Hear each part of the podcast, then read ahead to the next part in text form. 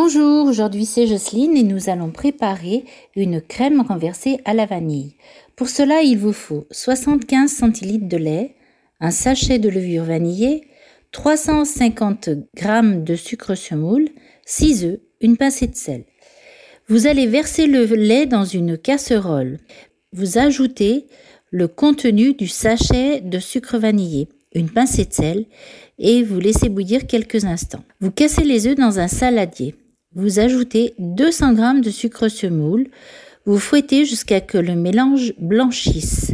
Puis vous versez le lait chaud en filet en continuant de fouetter pendant l'opération.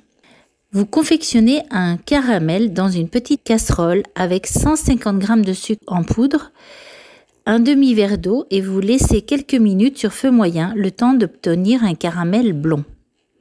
Vous allez napper le caramel sur le fond et les parois d'un moule métallique en tournant le moule sur lui-même pour bien répartir le caramel et vous garnissez le moule de la crème.